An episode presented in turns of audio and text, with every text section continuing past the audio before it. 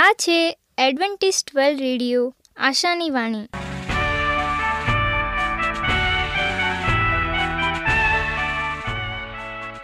હું ગામિત સ્નેહા, અમારા આજના પ્રસારમાં તમારો હાર્દિક સ્વાગત કરું છું.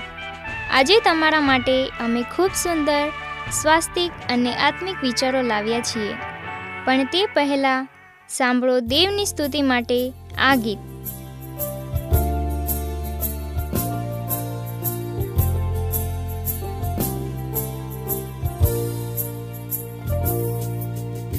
વાદસ્તંભ પાસ રાખ મને પ્રિય પ્રભુ ઈસુ જ્યાં શુદ્ધ કરનાર ધાર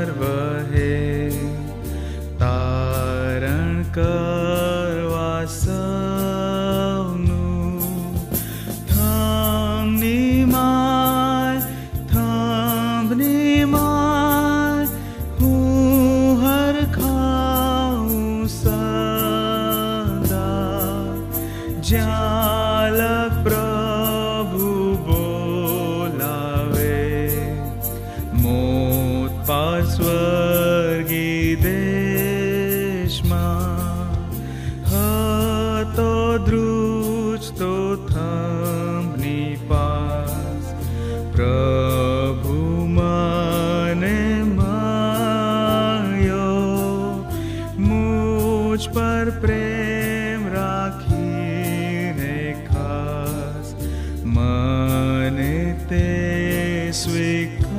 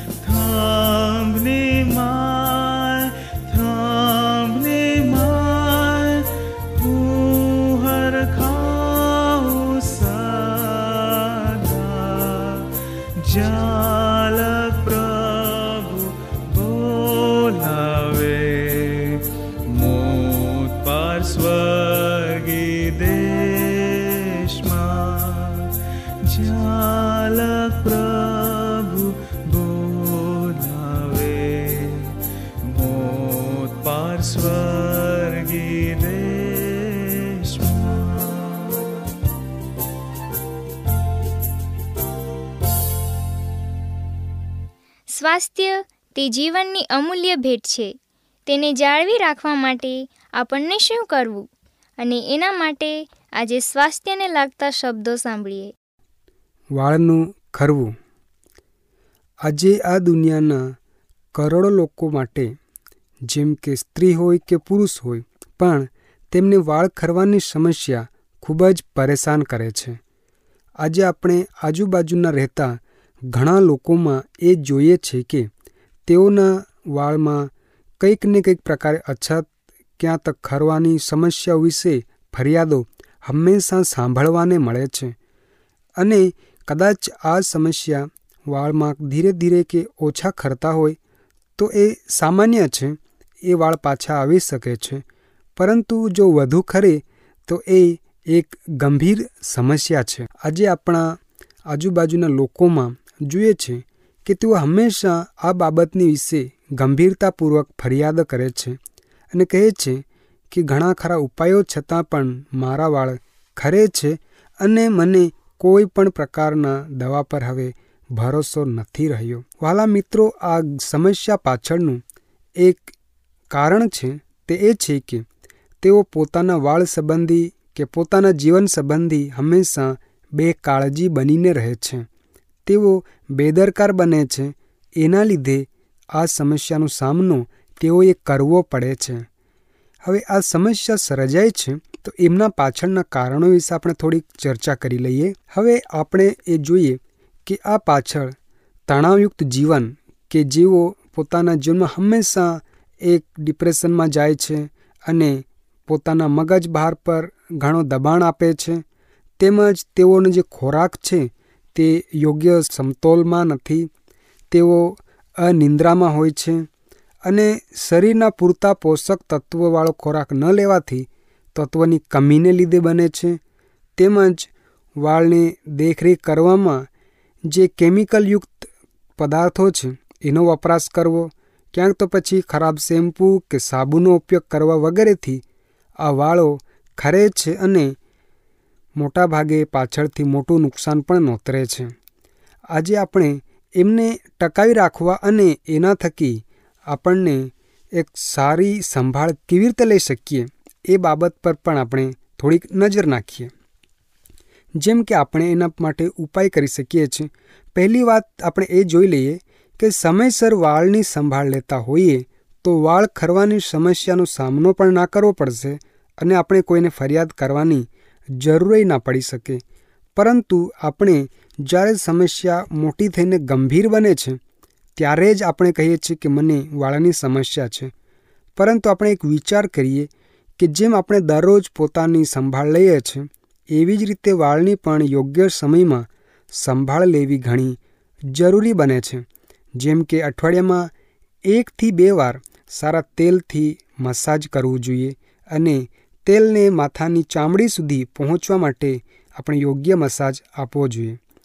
તેમજ જો વાળ તૂટતા હોય, તો તેમને રોકવાને માટે ઉપાયો કરવા જોઈએ. જેમ કે, આપણે જાણીએ છીએ કે માથામાં જ્યારે ગરમીનું પ્રમાણ વધવા માંડતું હોય, તો વાળ ખરવા, ક્યાંક તો પછી વાળ તૂટવાની સમસ્યા આવતી હોય. ત્યારે એક જે આપણે મહેંદી હોય છે, એમને આપણે એક પોષક તત્વ તરીકે લગાડીએ અને એમનાથી તૂટતા વાળ તેમજ ખરતા વાળ રોકાઈ શકે છે.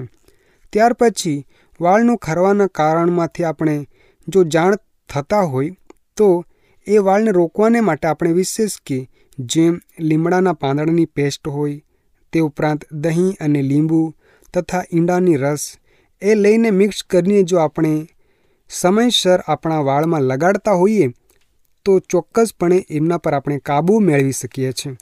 પરંતુ વિશેષ મહત્ત્વની વાત કે આપણે યોગ્ય પોષક તત્વવાળો ખોરાક લેવો ઘણો જ જરૂરી બને છે. સાથે આપણે પૂરતા પ્રમાણમાં અને ભરપૂર પ્રમાણમાં પાણી લેવું જોઈએ કે જે આપણા માથાના ચામડીના છિદ્રો છે એમને ખોલી શકે છે અને ખરાબ જે તત્વો આપણા માથાની અંદર હશે એ દૂર થશે અને જેથી વાળને કોઈ પણ પ્રકારની ખરાબ અસર નહીં થશે અને વાળ તંદુરસ્ત અને સારા બની શકે છે. તો હાલા મિત્રો, આ રીતે જો આપણે સાર સંભાળ લઈશું અને યોગ્ય કાળજી લઈશું, તો ચોક્કસ ખરતા વાળથી આપણે આપણા માથાને બચાવી શકીએ છીએ અને આપણે કોઈ પણ દિવસે ફરિયાદ કરવાનો સમય નહીં મળશે. જો તમારે અમારા સ્વાસ્થ્ય અને બાઇબલ પાઠો મેળવવા હોય, તો પોસ્ટકાર્ડના ટપાલ દ્વારા અમારો સંપર્ક કરો. મોબાઈલ નંબર છે આઠ આઠ ચાર નવ આઠ પાંચ આઠ એક નવ બે. અમારું સરનામું છે એડવેન્ટિસ્ટ વર્લ્ડ રેડિયો, આશાની વાણી, પોસ્ટ બોક્સ નંબર એક ચાર ચાર છ, market yard, Pune, Maharashtra, India. આજે આપણે દેવનું વચન પાસ્ટર રાજુભાઈ ગાવિત એમના થકી સાંભળીશું. વિચારસરણીનો પ્રસાર. હું રાજુ ગાવિત. આજનો ગુજરાતી ભાષામાં દેવનું પવિત્ર વચન તમારા સુધી પહોંચાડનાર અને આજનું વચન સાંભળનાર દરેક ભાઈ બહેનો નાના મોટા બાળકો, વડીલો, હું સર્વનો ઈસુ ખ્રિસ્તના નામમાં આવકાર કરું છું. આજે આપણે દેવના વચનમાંથી શીખીએ કે વિચારસરણીનો પ્રચાર કેવી રીતે થવો જોઈએ? યશયા છત્રીસમો અધ્યાય અને બેથી વીસ સુધી આપણે જ્યાં વીતેલા સમયમાં જઈ ગયા છે, આપણે અભ્યાસ કરી ચૂક્યા છે, ત્યાં કહે છે કે ઓસુરના રાજાઓ ઘાતકી હતા અને તેઓનો એક દિવસ અંત થયો આટલું જ નહીં. પણ તેઓ બુદ્ધિશાળી અને તેઓ જ્ઞાની હતા અને તેઓનો જે લક્ષ્ય હતો ફક્ત વિનાશની સાથે સંપત્તિ તથા સત્તા લેવાનો હતો.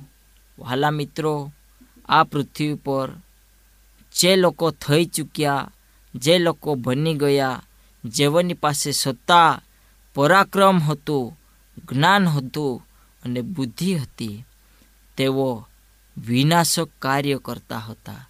તેઓએ દેવને માન આપીએ નહીં.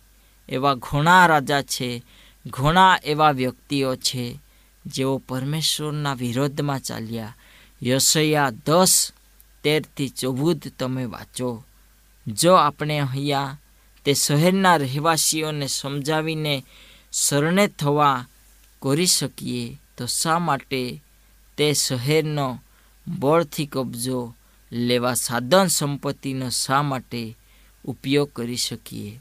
તથા સાંરેરીબ લાખીસને ઘેરવામાં, રોકવામાં અને તેઓને એક નાબૂદ કરવામાં તેણે તેના સરદાર રાબશાહેકને યરુસલેમ વિચારસરણીથી પડાવી લેવા માટે મોકલી આપ્યો.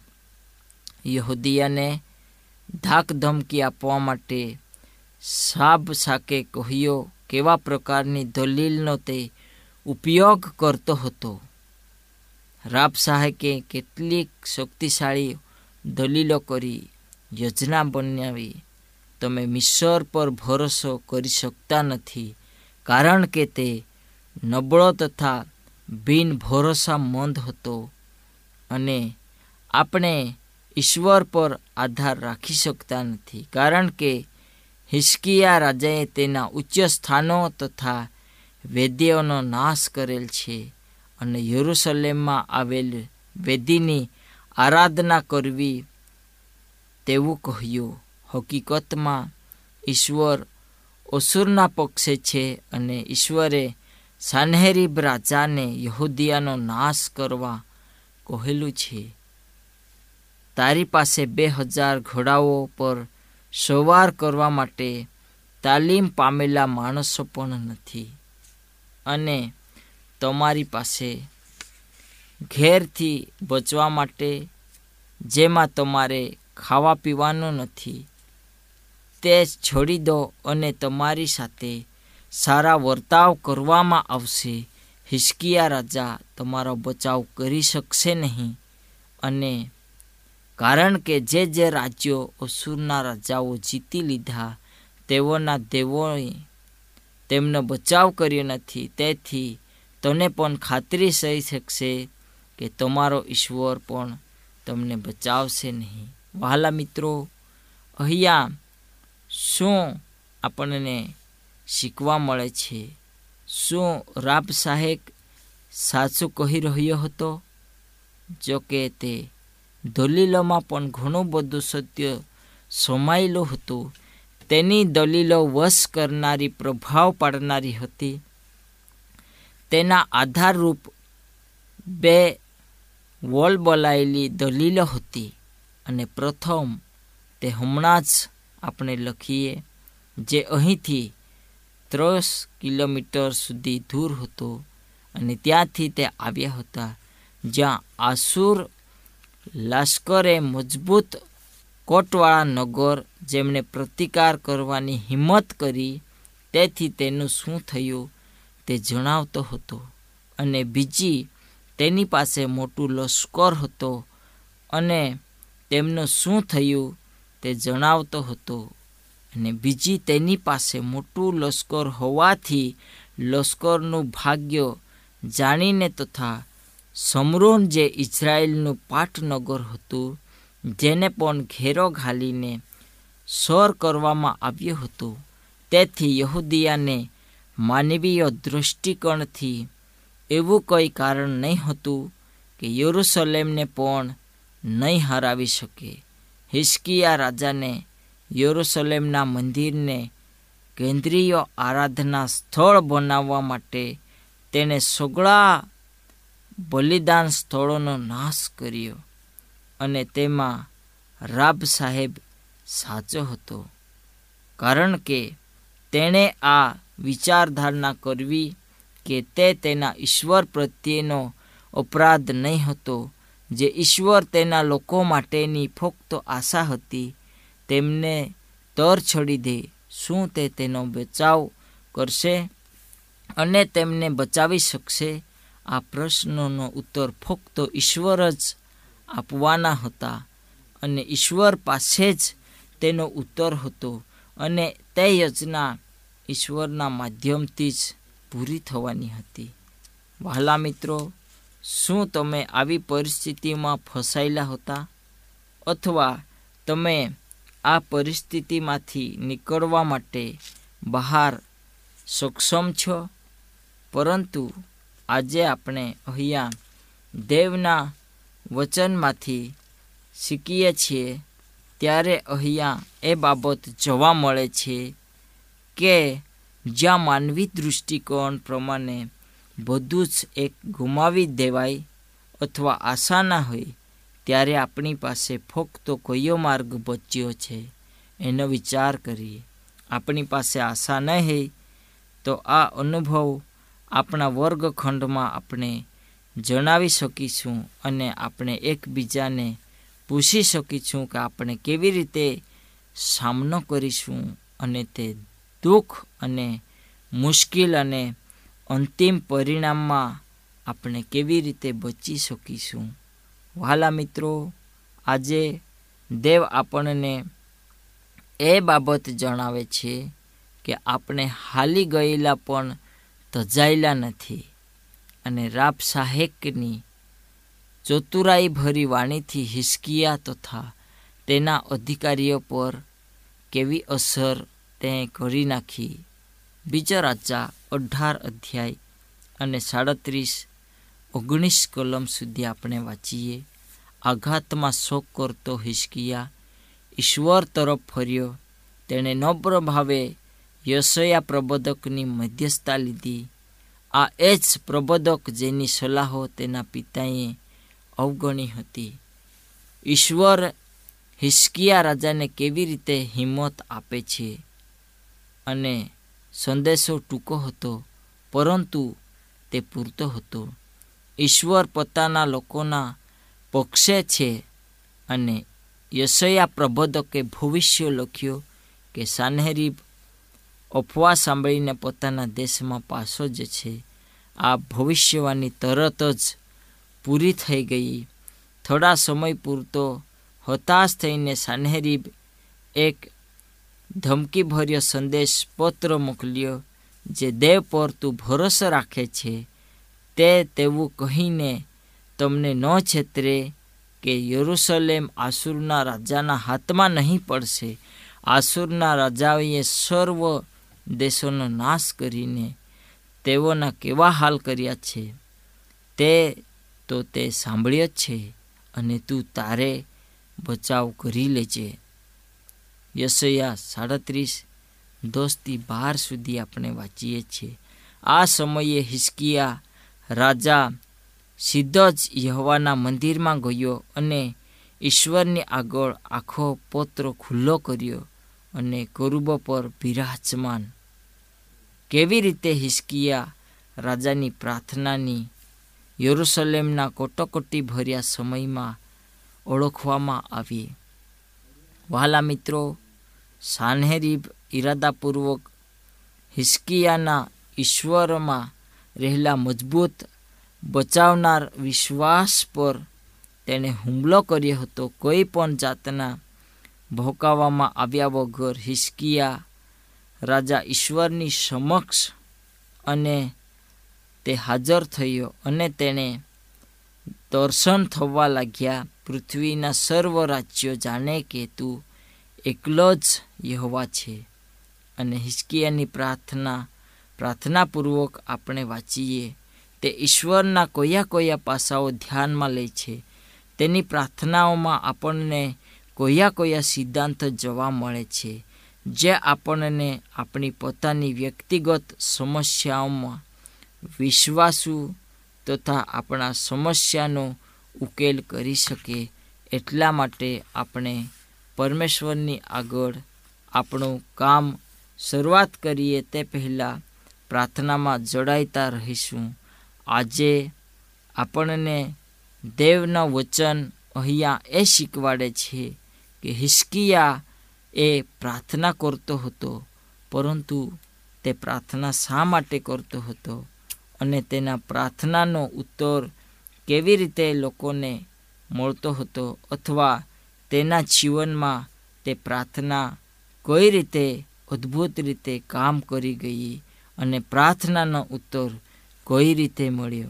વાલા મિત્રો, જે સમયે તમે અને હું અગ્નિમાંથી ચાલીશું, પાણીમાંથી ચાલીશું, સમુદ્રમાંથી આપણે પસાર થઈશું. પરંતુ દેવનું વચન કહે છે કે હું તમારી સાથે સદા સર્વકાળ પૃથ્વીના અંત સુધી સાથે છું અને પૃથ્વીનો અંત થશે, લડાઈ જાગશે, દુકાળ પડશે, લોકો એકબીજાના માટે ઉઠી બેસશે યોજના કરશે ત્યારે દેવ આપણો બચાવ કરશે. વહાલા મિત્રો, આપણે પૃથ્વી પર પોતાનો બચાવ કોઈ પણ દિવસે કરી શકતા નથી. આપણી યોજના કોઈ પણ દિવસે સક્સેસ થશે નહીં અને આપણે પોતાનાને કોઈ પણ બાબતથી, સંકટથી, મરખીથી બચાવી શકતા નથી. ફક્ત ઈશ્વર જ આપણને રક્ષણ પૂરું પાડે છે. ફક્ત ઈશ્વર જ એક માધ્યમ છે, જેણે આપણને આપણા જીવનમાં પરમેશ્વરે અદ્ભુત કામ કર્યા છે. આટલું જ નહીં, પરંતુ આપણે હિસ્કિયાની પ્રાર્થનાને આપણી પોતાની પ્રાર્થના પૂર્વક એને વાંચીએ, જેથી કરીને આપણને વધુમાં વધુ સમજી શકાય. યશયા સાડત્રીસમો અધ્યાય પંદરથી વીસ સુધી હિસ્કિયાની પ્રાર્થના, એવી કોઈ પ્રાર્થના તે તેના જીવનમાં કરે છે કે ઈશ્વર તેનું સાંભળે છે અને ભયંકર સંકટમાંથી તે બચી જાય છે. હિસ્કિયા મરણના સમયની અંદર પણ એક પ્રાર્થના તેના જીવનમાં મુખ્ય અને છેલ્લો ઉદ્દેશ હતો. તેને તે અંગીકારે છે. દેવની આગળ તે પોતાની પ્રાર્થના ગીડગીડાટ કરે છે અને છેવટે એના પ્રાર્થનાનો ઉત્તર એને મળી ચૂકે છે. વાલા મિત્રો, આપણે દરેક જણ આજે પ્રાર્થનામાં જોડાઈએ, જેથી કરીને આપણી પ્રાર્થના દેવ સાંભળે અને આપણને આપણી પ્રાર્થનાનો જવાબ મળી ચૂકે અને આપણે એમાં સક્સેસ થઈએ એટલા માટે પ્રાર્થના કરીએ. મહાન દયાળુ ઈશ્વર પિતા પ્રભુ અમે દરેક જણ પાપી છે. અમારા વિચાર ભૂંડા, હૃદયની કલ્પના ભૂંડી હોય છે અને હંમેશા અમે ખોટું જ વિચારતા હોઈએ છીએ. પણ પિતા, તું જ અમારો એક એવો માધ્યમ દેવ છે કે જો અમને આ પૃથ્વી પરના દરેક દુઃખ, સંકટ, મરકી અને દુકાળમાંથી સડાવનાર પરમેશ્વર છે, એ બદલ અમે તમારો પુષ્કળ અને પુષ્કળ આભાર માનીએ આજના વચનને વિશેષ કરીને તું આશીર્વાદિત કરજે. આજ અમારી પ્રાર્થના છે. પ્રાર્થના ઈશુ પ્રભુ તમારા પવિત્ર અને મધુર એવા નામમાં માગીએ. આમેન.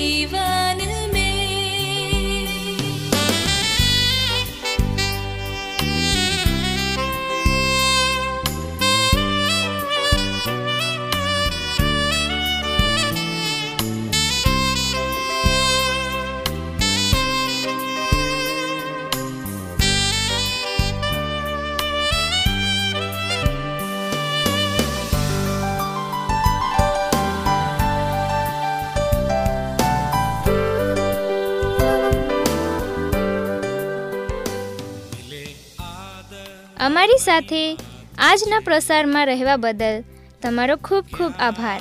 જો તમારે અમારા સ્વાસ્થ્ય અને બાઇબલ પાઠો મેળવવા હોય તો પોસ્ટ કાર્ડના ટપાલ દ્વારા અમારો સંપર્ક કરો.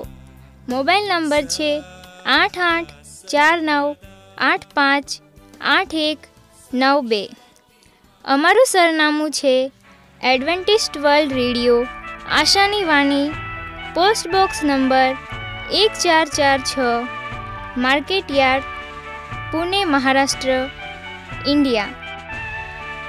બાઇબલની અભ્યાસની વધુ જાણકારી માટે અમારો સંપર્ક કરો. આ છે અમેઝિંગ ફેક્ટ્સ ઈમેલ આઈડી છે રાજુ ગામિત સાત ચાર ચાર ત્રણ એ જીમેલ ડોટ કોમ આ સાથે અમારો આજનો કાર્યક્રમ અહીં જ સમાપ્ત થાય છે. ફરી મળીશું આ જ મીટર બોર્ડ પર ત્યાં સુધી પ્રભુ તમારી સાથે રહે.